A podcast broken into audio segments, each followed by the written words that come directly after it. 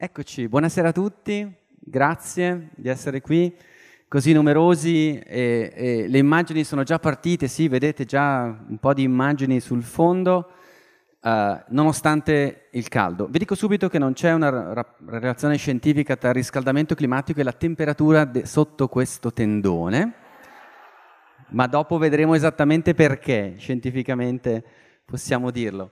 Uh, Qui avete le immagini che vi presento subito perché vorrei partire da qui e, questa sera vorrei proporvi una specie di viaggio eh, fresco, spero, almeno nel, nel, nelle idee uh, evoluzionistico. Questo è un progetto di collaborazione con un grande artista, un grande fotografo, anche un grande naturalista che si chiama Franz Lanting. Se non lo conoscete andate online e vedete le sue opere, sono meravigliose. È un fotografo di natura ma è un fotografo di natura molto particolare, lo vedrete perché ha una composizione unica, non sono colori artefatti, è tutto, è tutto com'è, ma lui ha un modo molto particolare di leggere, di interpretare la natura. Le foto che vedete scorrere, che continuerete a vedere scorrere adesso in questo incontro, sono se state selezionate da me per questo libro, La Terra dopo di noi, una, eh, con un principio molto semplice, cioè non c'è nessuna presenza umana Uh, vedrete ghiacciai, vedete animali, vedete piante meravigliose, vedete scenari, paesaggi, l'Australia, l'Africa, le Americhe, l'Antartide, senza umani, non c'è la presenza umana.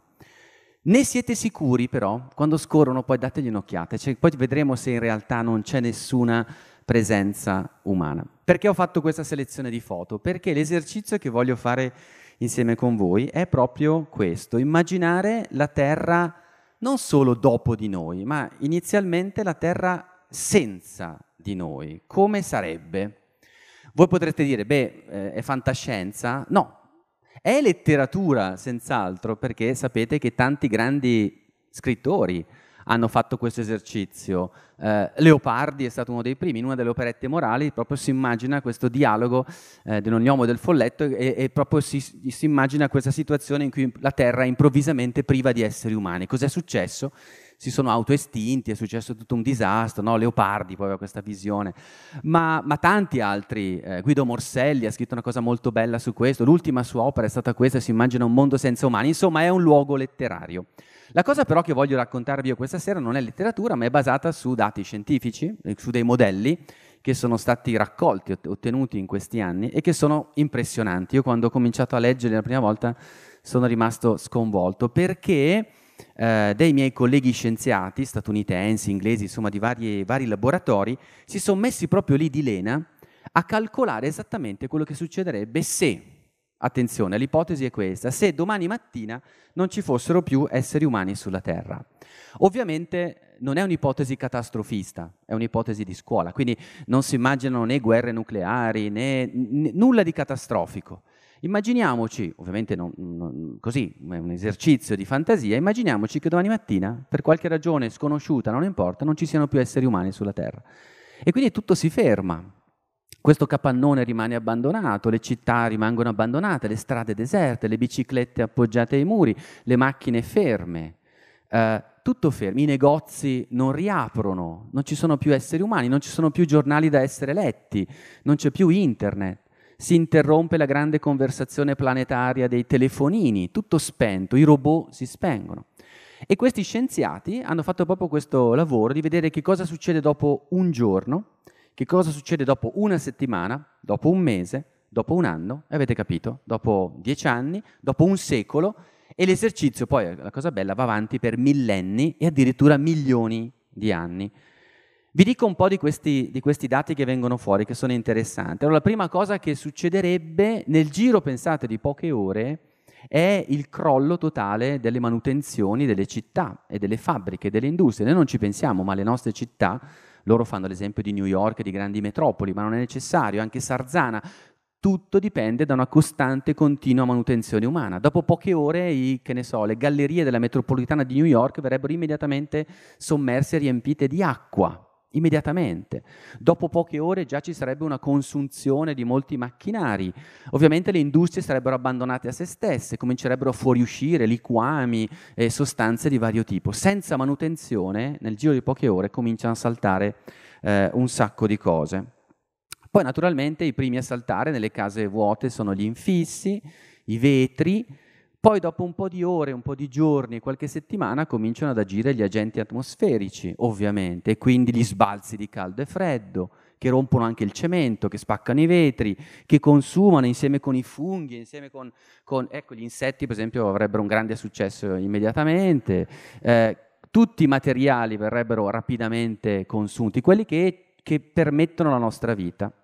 Poi passano i mesi, e già qui le cose cominciano a farsi ancora più interessanti, perché dopo già alcuni mesi succederebbe che la vegetazione ricomincia ad occupare gli spazi dai quali noi l'abbiamo estromessa e quindi comincerebbe a crescere nelle crepe del cemento, nelle crepe dell'asfalto e anche a New York, è stato calcolato, ripartendo da Central Park e dalle zone esterne, ricomincerebbe ad entrare la foresta, ricomincerebbe ad entrare la vegetazione.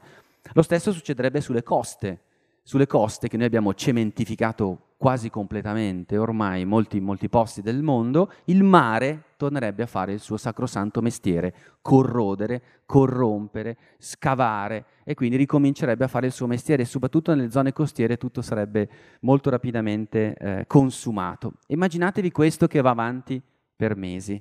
Poi succede un'altra cosa interessante nei primi mesi, una cosa a cui per esempio io non avevo pensato e, e, e faccio l'evoluzionista, però questa cosa non mi era venuta in mente.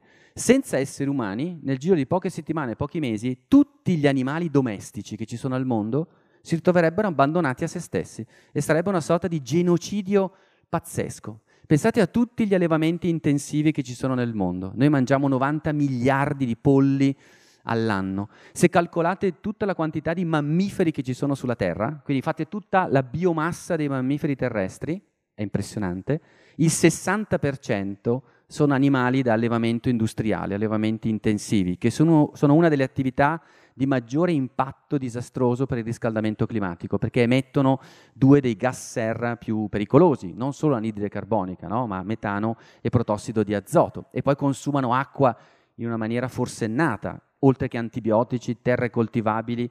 Pensate che gli allevamenti intensivi sono la causa diretta dell'80% della deforestazione nel mondo. Hm? Quindi quando pensate all'Amazzonia deforestata o bruciata, dovete pensare che è molto legato, molto di quello è legato non solo al legname, ma anche al, alla necessità di terre coltivabili per il foraggio degli allevamenti intensivi. Beh, il 60% sono animali eh, d'allevamento o domestici, il 30% sono esseri umani di tutta la biomassa di mammiferi, cioè noi, e il 3% è la fauna selvatica.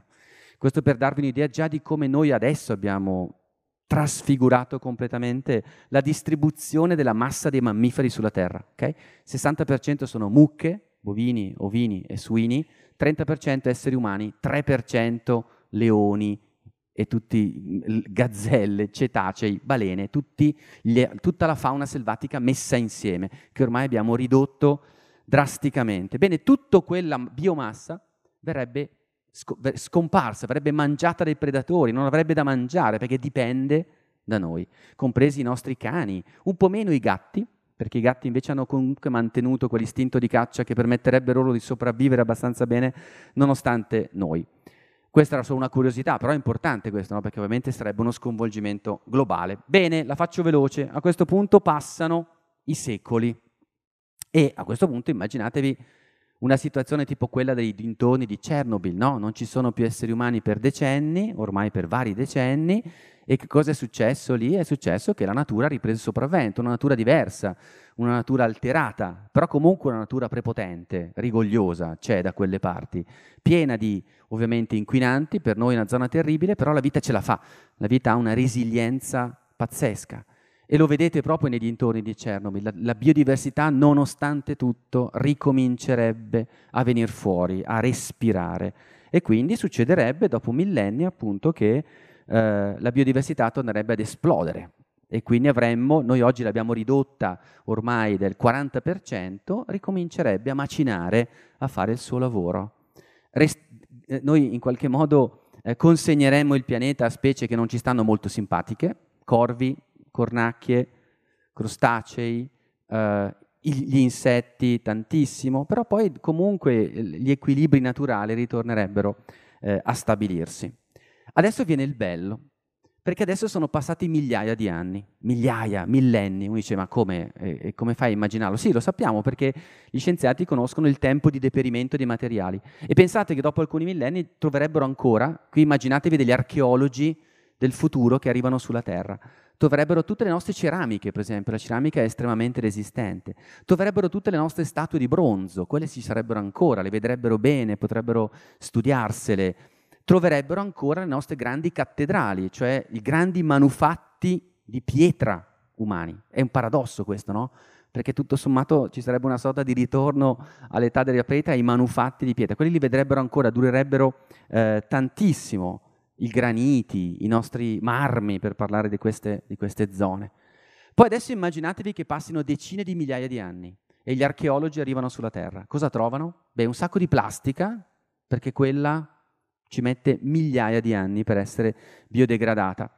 Perché l'uomo ha, ha, fatto un'invenzione 60 anni fa che sembrava meravigliosa ed è stata meravigliosa perché ci permette di risparmiare un sacco di energia nel produrre molti oggetti di uso quotidiano che hanno riempito la nostra vita. Ricordate il eh, Bada ben, Bada pen, signora che sia di Moplen di Gino Ramieri, era, era una rivoluzione, era, era, era il, il boom economico, era tutto facile, le nostre cucine piene di oggetti di plastica.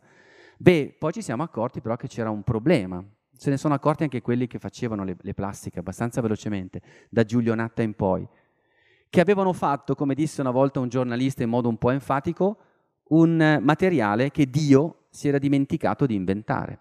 Sostituite Dio e metteteci la natura, l'evoluzione, funziona lo stesso. L'evoluzione non ha mai inventato questi polimeri così lunghi e messi insieme in quel modo lì, a base di idrocarburi ovviamente, a base di petrolio. Non li ha mai inventati.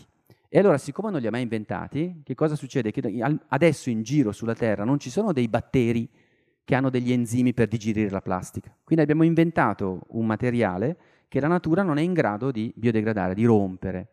E poi non ci siamo, non ci siamo accorti di un altro problema. Noi vedevamo che gettando gli oggetti di plastica in ambiente, poi il sole, eh, comunque gli agenti atmosferici spezzavano queste plastiche, le rompevano, no? E quindi questo all'inizio ha generato un po' di speranza, ha detto vai, metti mai che nonostante il tutto l'usa e getta, li buttiamo via, comunque alla fine si rompono e si biodegradano.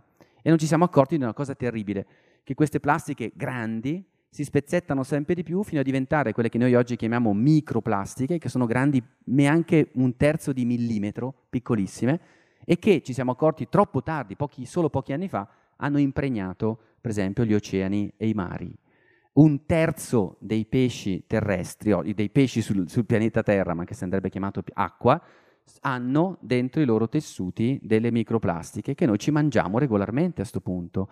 Un terzo dei pesci e si stima dal 40 al 50% dei cetacei, quasi la metà di tutti i cetacei hanno microplastiche dentro i loro tessuti. E qua già, come dire, ci tornerò tra poco. Com'è che noi ci siamo chiamati Homo sapiens due secoli fa? Come disse Oscar Wilde, con una, Oscar Wilde disse è stata la definizione più frettolosa e presuntuosa mai data nella storia della tassonomia, diciamo animale, ci siamo chiamati Homo sapiens e abbiamo inventato un materiale che abbiamo fatto diventare usa e getta, abbiamo impregnato gli ecosistemi e adesso ce lo mangiamo, cioè noi stiamo mangiando la nostra spazzatura. Questo non è molto sapiens, no? Non sappiamo ancora bene che effetti ci faccia questa pl- microplastica in particolare, però comunque non è, cosa, non è, una cosa, bella. Bene, queste microplastiche, anche tra decine di migliaia di anni, quando uno tornerà qui sulla Terra, noi non ci saremo più, ma loro ci saranno, avranno continuato ad impregnare persino gli abissi marini. Vengo alla conclusione dell'esercizio immaginario e poi rapidamente alla sua, se volete, interpretazione. Adesso immaginatevi che siano passati 100.000 anni. Guardate che 100.000 anni sono un sacco di tempo. Se noi adesso, da oggi, andassimo indietro di 100.000 anni, arriveremmo al Paleolitico medio e saremmo, immaginatevi, i primi Homo sapiens che escono dall'Africa, eh? 100 millenni fa. Perché tra l'altro noi siamo una specie molto giovane, no? abbiamo 200 millenni, ne abbiamo parlato anche un'altra volta qui a Sarzana, siamo una specie che è arrivata da poco sulla Terra. Bene, adesso immaginatevi, noi non ci siamo più da 100.000 anni. Ecco, pensate che tra 100.000 anni, e quindi ci vorrà un sfracca di tempo, soltanto tra 100.000 anni il clima terrestre ricomincerà piano piano a tornare ai suoi ritmi naturali. È stato calcolato che la quantità di anidride carbonica che noi abbiamo immesso in atmosfera dalla rivoluzione industriale fino ad oggi verrà ri, ovviamente in assenza di esseri umani, quindi in assenza di attività umane, ma anche in assenza di interventi umani di qualsiasi tipo, ci vorranno 100.000 anni prima che torni ai suoi livelli naturali. A questo punto cosa succederà? Che tornato il clima a, ai suoi livelli naturali ricominceranno le glaciazioni, perché vi ricordo che noi adesso dovremmo in teoria andare verso una glaciazione, cioè dovrebbe far fresco. In realtà come vedete benissimo, ma non è un collegamento lineare, non fa fresco per niente, perché stiamo forzando il clima verso il caldo. Quindi dopo 100.000 anni finalmente il clima tornerebbe con, sue, con i suoi ritmi eh, regolari. E a questo punto uno dice, va bene, ok, abbiamo capito, a questo punto immaginatevi anche le plastiche vanno via, le scorie nucleari, purtroppo quelle ce le teniamo alcune anche per più di 100.000 anni, cesio, uranio, quelle continueranno qui, ci vorrà ancora più tempo prima che si eh, degradino che si decompongano, che ci sia il decadimento completo. E quindi il nostro benedetto archeologo che arriverà qui un milione di anni dopo di noi troverà ancora qualcosa, ma deve, stare, deve essere molto bravo a capire che c'è stata una presenza umana. A quel punto i ghiacciai sono entrati, usciti, hanno spianato tutto, e veramente uno dovrebbe scavare sotto e essere veramente particolarmente fortunato per trovare una traccia umana. Quindi diciamo che quello che scoprono i nostri colleghi scienziati è che ci vorrebbe circa un milione di anni prima che la Terra torni a una condizione pre-umana. Hm? Questo per darvi un'idea della impronta umana sulla Terra. Un milione di anni è un sacco di tempo. Quindi la Terra tornerebbe ad apparire vergine all'occhio esterno di un extraterrestre tra un milione di anni. E invece no, perché c'è la sorpresa finale.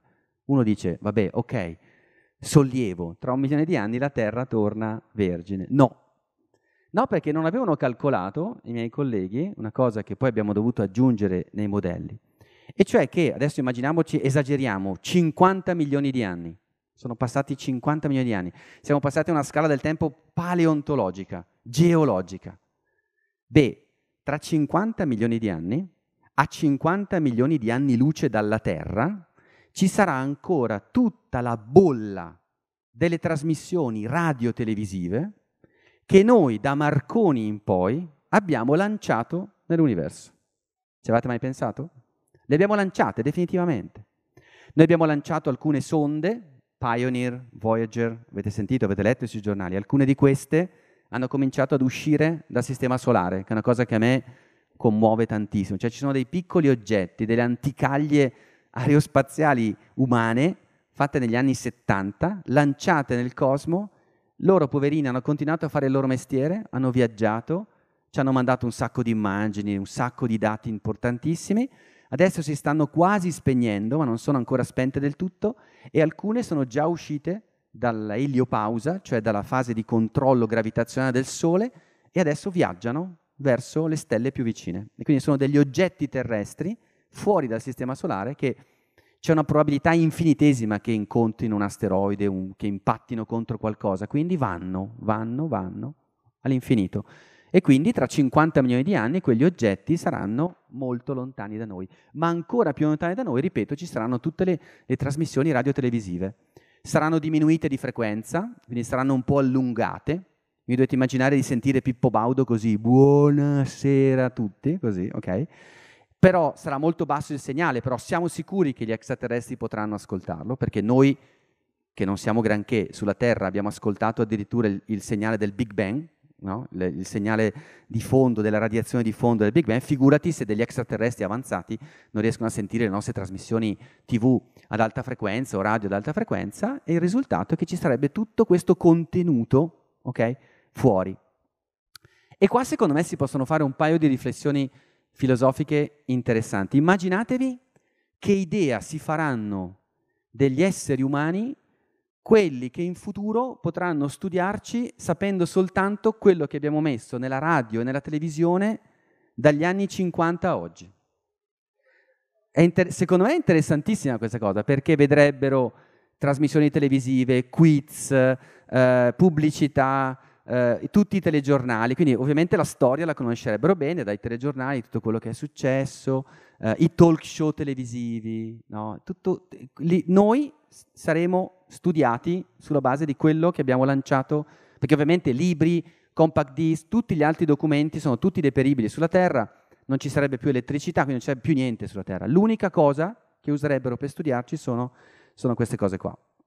E poi, secondo me, seconda riflessione filosofica importante, e chiudo questo racconto, è che provate a immaginare, l'extraterrestre sarà un tipo abbastanza intelligente, no? se sarà riuscito a captare queste... Quindi cosa fa? Vede la Terra deserta di esseri umani, ascolta le trasmissioni radio-televisive, quindi ascolta Pippo Baudo, la discesa in campo di Berlusconi, Salvini che chiude i porti guarda la terra deserta e dice, beh, ho capito cosa è successo. Okay? La cosa è, è, abbastanza, è abbastanza chiaro. Okay? Fa 2 più 2.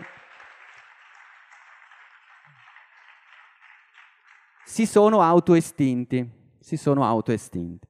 Capirebbe subito. Allora, perché vi, fa, vi, ho fatto questo esercizio? Perché mi aiutano molto le foto di eh, Franz Lenti. Qui mi faccio un po' più serio, ma poco, nel senso che tutto quello che vi ho raccontato fino adesso, ripeto, è un esercizio scientifico, non di fantasia. Quindi è molto interessante, no, ovviamente. Potrei, pot- voi potreste accusarmi giustamente di essere cinico, però, no? Scusa, cosa, cosa ci vuoi dire? Che tutto tornerebbe a, fu- a funzionare bene senza gli esseri umani? Quindi vuoi sostenere quelle tesi che girano, che io non, non amo per niente, un po' nichiliste, del tipo ah, gli umani sono il cancro della terra, sarebbe meglio se non ci fossimo, eh, no, questa visione molto ecocentrica.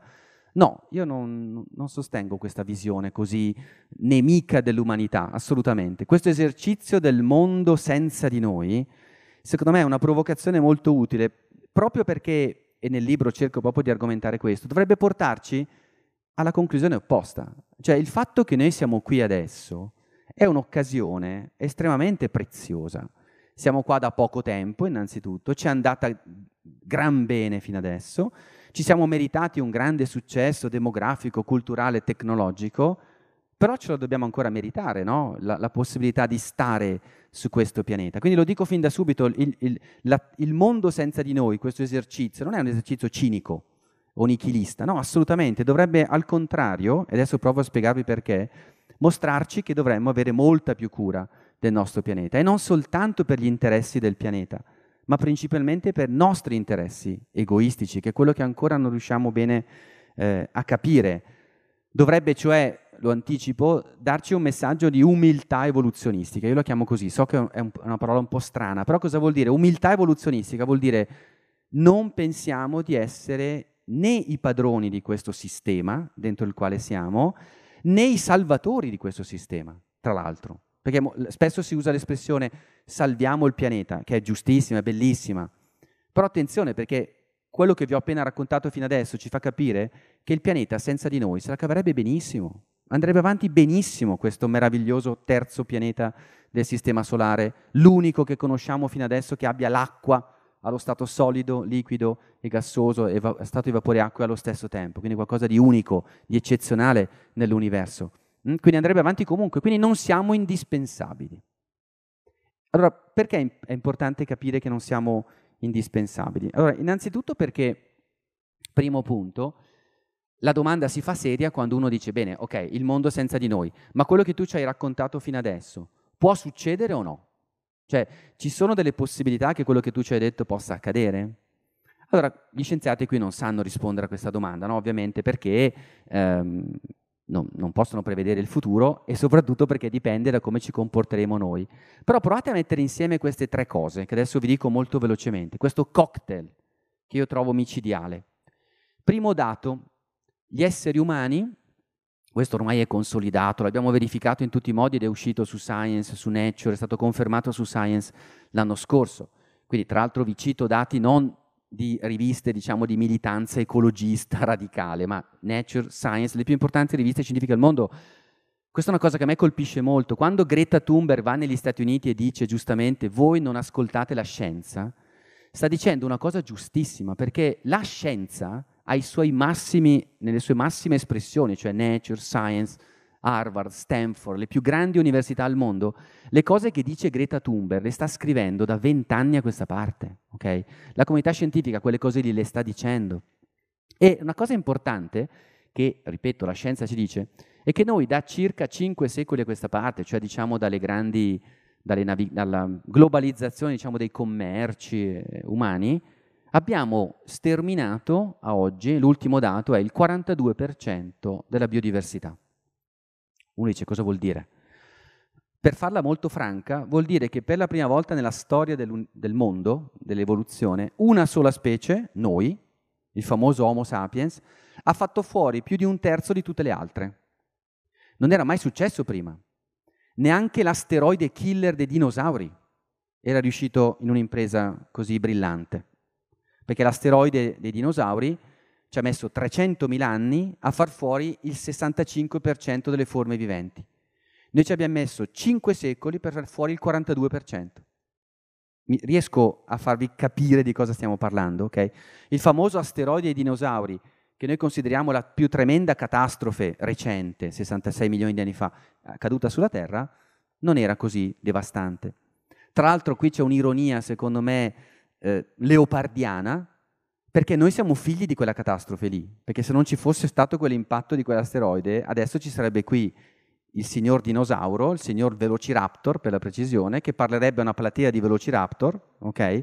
E spiegherebbe perché l'evoluzione dei Velociraptor non poteva che arrivare ai Velociraptor, tra l'altro, perché poi ogni specie, come Leopardi ci ha insegnato, vede il mondo dal suo punto di vista, ok? Invece ci siamo qua noi, mammiferi di grossa taglia, Homo sapiens, grazie a quella catastrofe che ha liberato un grande spazio ecologico proprio alla diversificazione di noi mammiferi. Quindi senza l'asteroide noi non saremmo qua.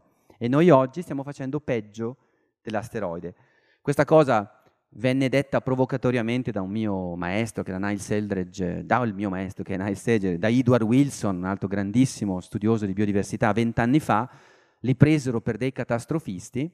Adesso si parla di sesta estinzione di massa, è diventata proprio una definizione tecnica, si usa normalmente nei paper scientifici, perché la sesta perché nel record paleontologico ci sono state cinque grandi estinzioni di massa, cinque grandi catastrofi, morie su larga scala, che hanno portato all'estinzione di quasi due terzi delle forme di vita in un lasso di tempo breve. Breve per i geologi sono circa mezzo milione di anni, un milione di anni, ok? Quello è il breve per i geologi. Adesso sta succedendo la sesta, ok? Che è la nostra, quella prodotta da noi. E non è come il riscaldamento climatico, che è una cosa che fai delle proiezioni e dici ma cosa succederà? No, questo è già successo adesso, okay? è già archiviata, basta. E ricordiamoci che le estinzioni sono un processo irreversibile, non si torna indietro. Quindi il 42% è perso per sempre. Okay? Non credete tanto a quelli che, credeteci pure, ma insomma io sono molto scettico, a quelli che dicono ah ma li resusciteremo. Eh, come si sta facendo con il mammut. Sapete che eh, eh, i russi hanno messo un sacco di soldi perché vogliono resuscitare il mammut, no? E si può fare adesso, quindi non è più fantascienza. Si può fare perché abbiamo scoperto una biotecnologia nuova, meravigliosa, si chiama gene editing, con la quale possiamo fare il copia e incolla nel, nel DNA e quindi adesso che cosa faranno? Prenderanno il DNA del mammut, che conosciamo benissimo al 100%, l'abbiamo tirato fuori dal, dai resti conservati nel permafrost di questi meravigliosi animali che si sono estinti alcune migliaia di anni fa, forse principalmente per causa nostra, e lo cer- cercheranno di, di, di renderlo ad, a, adatto, cioè, mi spiego in modo semplice, per fecondare con quel genoma di un mammut una cellula uovo di elefantessa, che è la, la specie oggi vivente più vicina geneticamente al mammut. E quindi prima o poi, dopo un po' di tentativi, faranno nascere un mammutino che poi in realtà non sarebbe proprio un mammutino perché avrebbe la mamma elefantessa, che comunque incide, ma con un genoma da mammut. Non so come la pensate voi, però io tutti quei soldi per resuscitare un singolo individuo di mammut ci penserei bene prima di spenderli, perché poi cosa ne facciamo? Lo facciamo diventare un fenomeno da baraccone, lo mettiamo in un giardino zoologico a Mosca, uh, non sappiamo come vivrebbe lui qui, se i germi che ci sono oggi in giro per lui possono ancora essere tollerabili, insomma, non lo so. Io spenderei tutti quei soldi lì per salvare le specie che ancora adesso potremmo salvare, tipo il gorilla di montagna, il rinoceronte bianco, il rinoceronte nero. Quelli li possiamo salvare adesso con tutti quei soldi, anziché eh, spenderli per queste fughe in avanti. Questo è il primo ingrediente. Il secondo lo faccio veloce, lo conoscete bene, si chiama climate change, riscaldamento climatico. È un fenomeno più del, per più del 90% sicuramente antropico, ok? Come fai a esserne sicuro? Ne siamo sicuri perché ci hanno lavorato migliaia di ricercatori, abbiamo dati convergenti, siamo sicuri oltre ogni ragionevole dubbio. Sta accelerando, tutti gli accordi finora sottoscritti non verranno rispettati. L'accordo di Parigi prevedeva un grado e mezzo nel giro di una decina d'anni, siamo già a 1,08, quindi arrivederci. Non li rispetteremo e quindi dovremo adattarci a questo riscaldamento climatico. Sottolineo la parola adattarci perché è una parola evoluzionistica, giusto? Cioè, provate a pensare cosa è successo, perché a me piace vedere tutte queste cose da un punto di vista evolutivo, no? Tempo profondo. Noi esseri umani siamo stati così forti, così perturbativi nei confronti del pianeta, che abbiamo cambiato il clima, abbiamo cambiato il contesto ecologico e adesso dobbiamo adattarci ai cambiamenti che noi stessi abbiamo causato. È un gioco molto particolare molto rischioso che si chiama costruzione di nicchia, ma non voglio farla difficile, insomma è un processo ricorsivo. Io cambio il mondo, però poi devo aspettarmi che il mondo cambia me. Io cambio il mondo e poi il mondo cambia me. E questo è un gioco veloce, rischioso, difficile da controllare. È un gioco che noi conduciamo da tanto tempo, però adesso con il riscaldamento climatico assume delle dimensioni inedite. E poi aggiungeteci un terzo ingrediente, che qualcuno chiama il principio della rana bollita per farmi capire, avete presente la storiella della rana, voi la mettete nell'acqua, se voi scaldate l'acqua piano piano, la rana gode di questo tepore che aumenta sempre di più e piano piano non si accorge che viene bollita. Giusto? Il principio della rana bollita. Perché si chiama così? Perché molti studiosi oggi, e questa è una cosa molto recente, eh, sono lavori degli ultimi due o tre anni, si sono messi a fare degli esperimenti, adesso non sto a raccontarvi, insomma, molto belli, di psicologia cognitiva, psicologia sociale, eccetera, eccetera. E cosa si scopre? Si scopre che il riscaldamento climatico, per noi, per noi esseri umani, è qualcosa di molto, si dice, controintuitivo. Cioè facciamo fatica a capirlo, facciamo fatica ad accettarlo. Cioè, ce lo raccontano, ci dicono che sta succedendo, ma noi sotto sotto, nella nostra mente, non ci crediamo per davvero.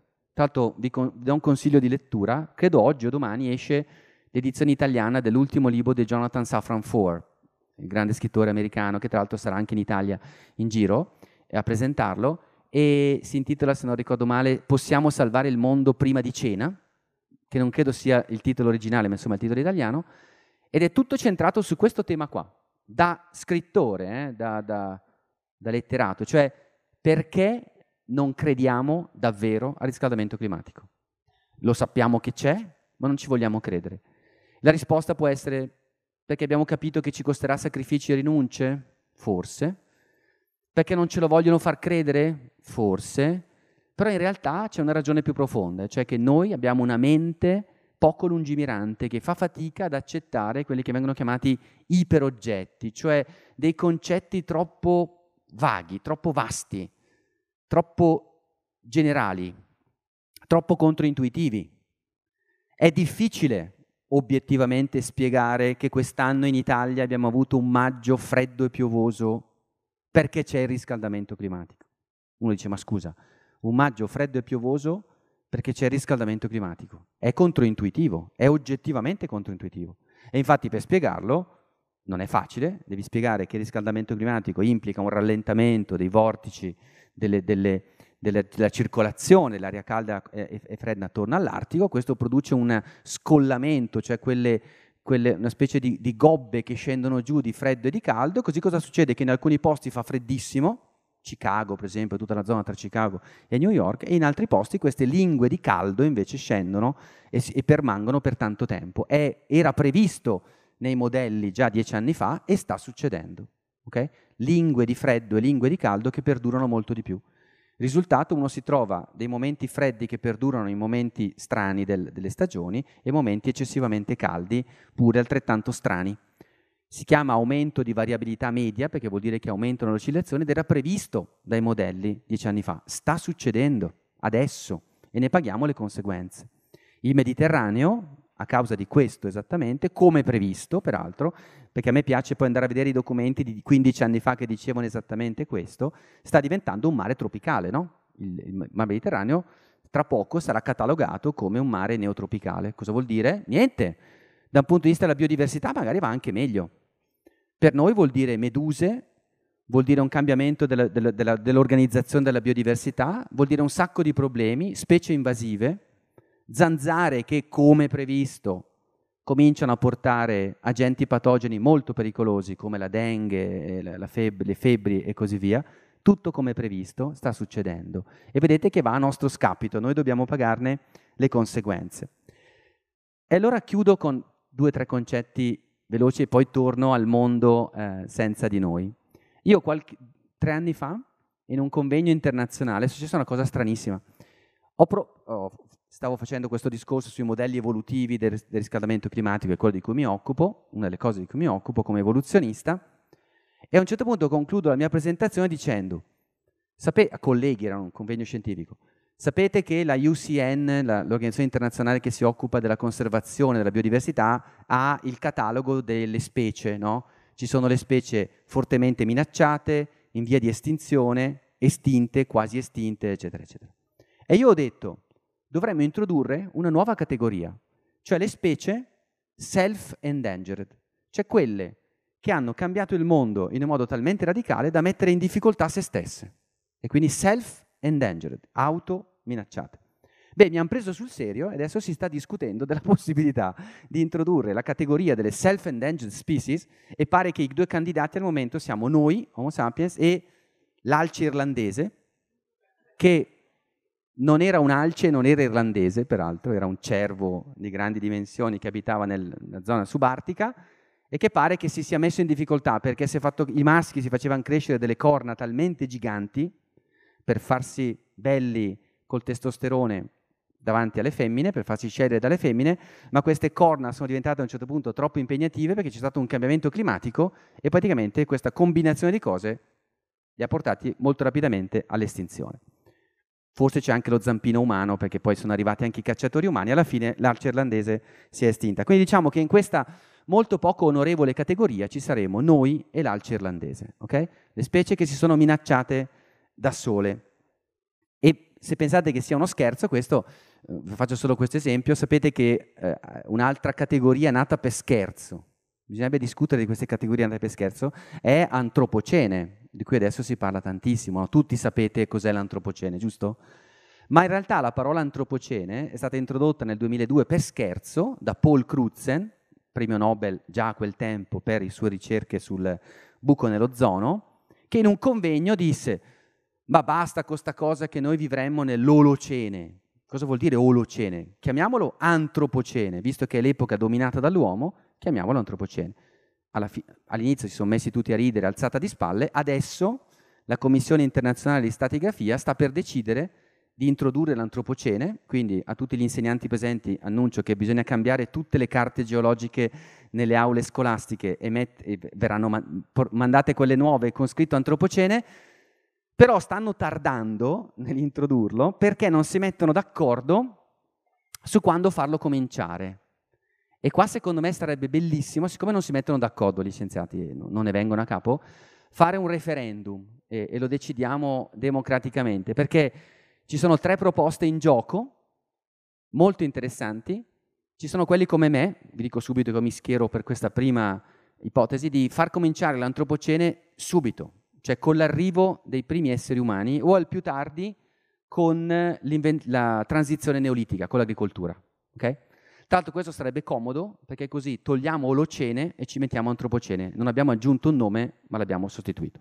Però questa ipotesi non, non piace tanto a molti, geologi, però secondo me è la più giusta perché ti fa capire una cosa importante, che noi Homo sapiens siamo impattanti su questo pianeta non dall'altro ieri, ma da un sacco di tempo.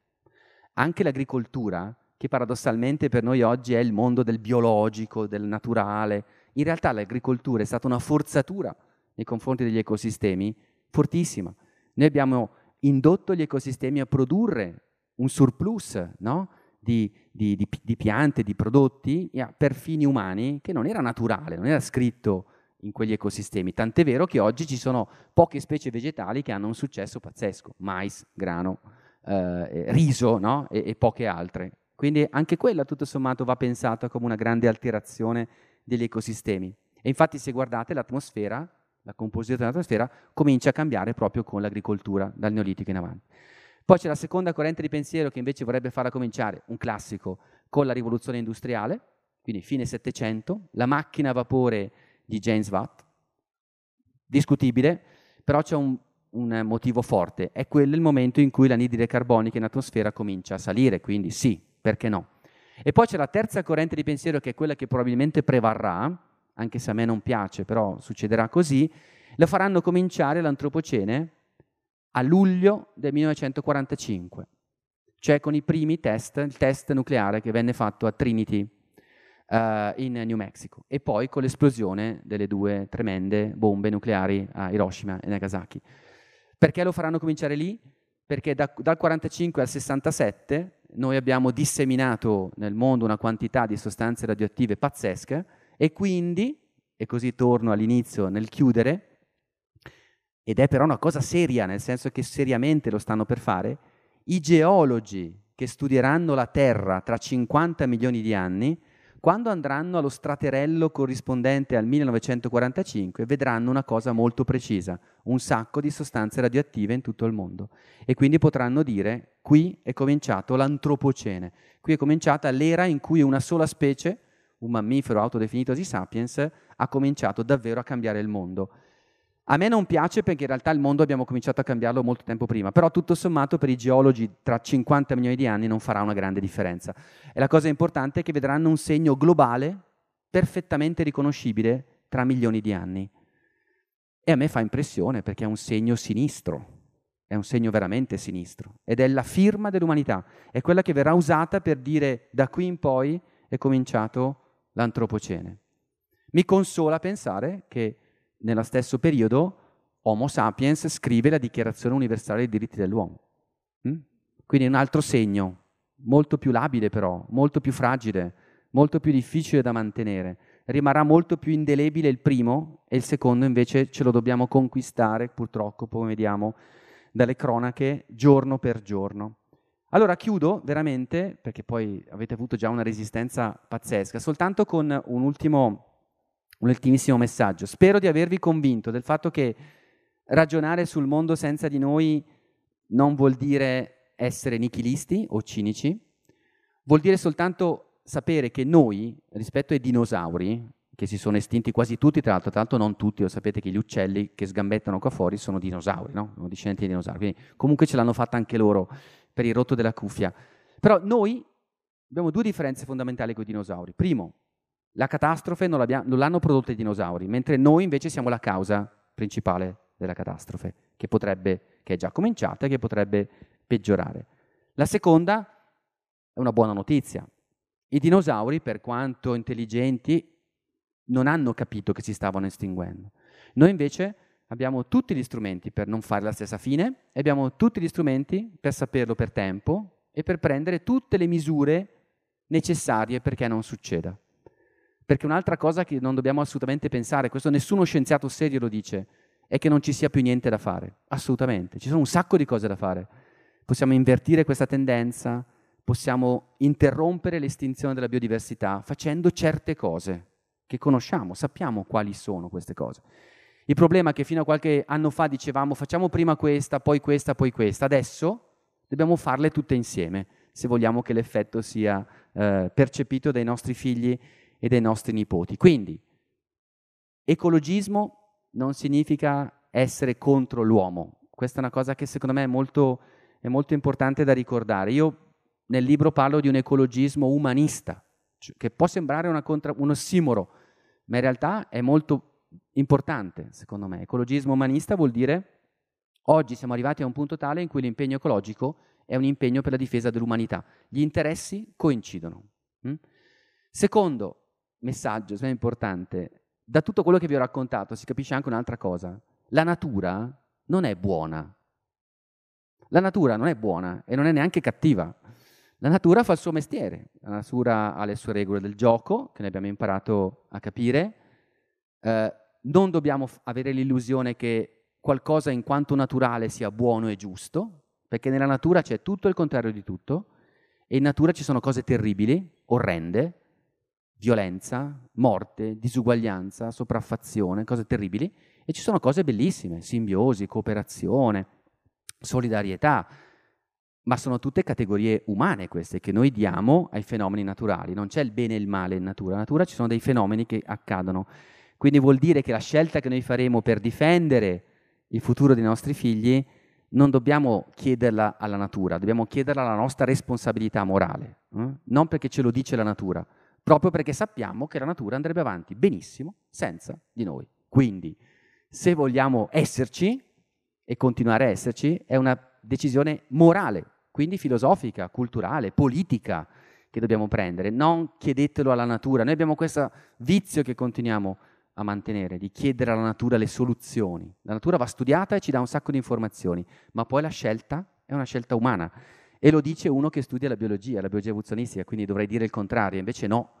Qui la biologia si ferma e comincia la riflessione morale, la riflessione politica, la riflessione eh, sociale. Per questo è molto bello, secondo me, che oggi grandi scrittori, finalmente, Amitav Ghosh, Jonathan Franzen, adesso Jonathan Safran Foer, tutti scrivono libri sul riscaldamento climatico, tutti stanno scrivendo libri sulla crisi ambientale, ma no, lo scrivono tra l'altro tutti quelli che ho citato qui perfettamente informati sul piano scientifico, hanno degli autori che lavorano, si vede dalle bibliografie che sono perfette, però sono degli scrittori, sono dei grandi umanisti, dei grandi letterati, sanno dirlo in un modo molto più efficace da come può dirlo uno scienziato. E quindi finalmente sta succedendo qualcosa. Questo secondo me, insieme col movimento di, dei, dei, Fridays for Future, insieme a molte altre cose, significa che qualcosa adesso forse finalmente sta succedendo e sta cambiando. E tutti questi movimenti, secondo me, contribuiscono a darci quella cosa che facciamo fatica ad avere, che è la lungimiranza. No? Provate a pensarci, è la cosa più difficile per noi.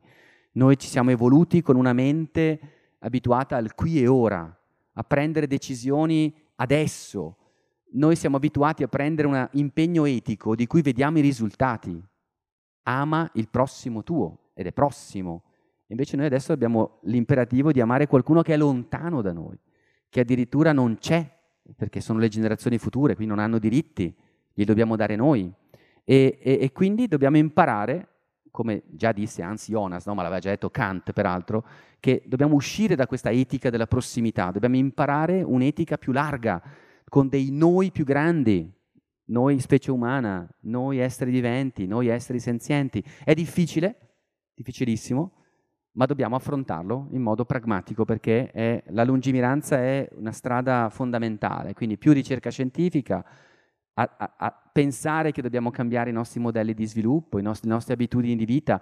Come dice Franzen, come dicono Safran Foer, non significa fare grandi sacrifici, significa scambiare le priorità per i nostri figli, per i nostri nipoti. E in ultima istanza, e chiudo davvero, penso che questo da evoluzionista Penso che questo sia l'unico modo che avremo, a proposito di mondo senza di noi da cui sono partito, per onorare la fortuna che abbiamo avuto di essere qua. Cioè onorare questa meravigliosa avventura dell'evoluzione che, se ci pensate bene, in 3 miliardi di mezzo, e mezzo di anni, quindi in un sacco di tempo, ci ha portati dall'ameba a Donald Trump, che non fa una piega perché è successo così.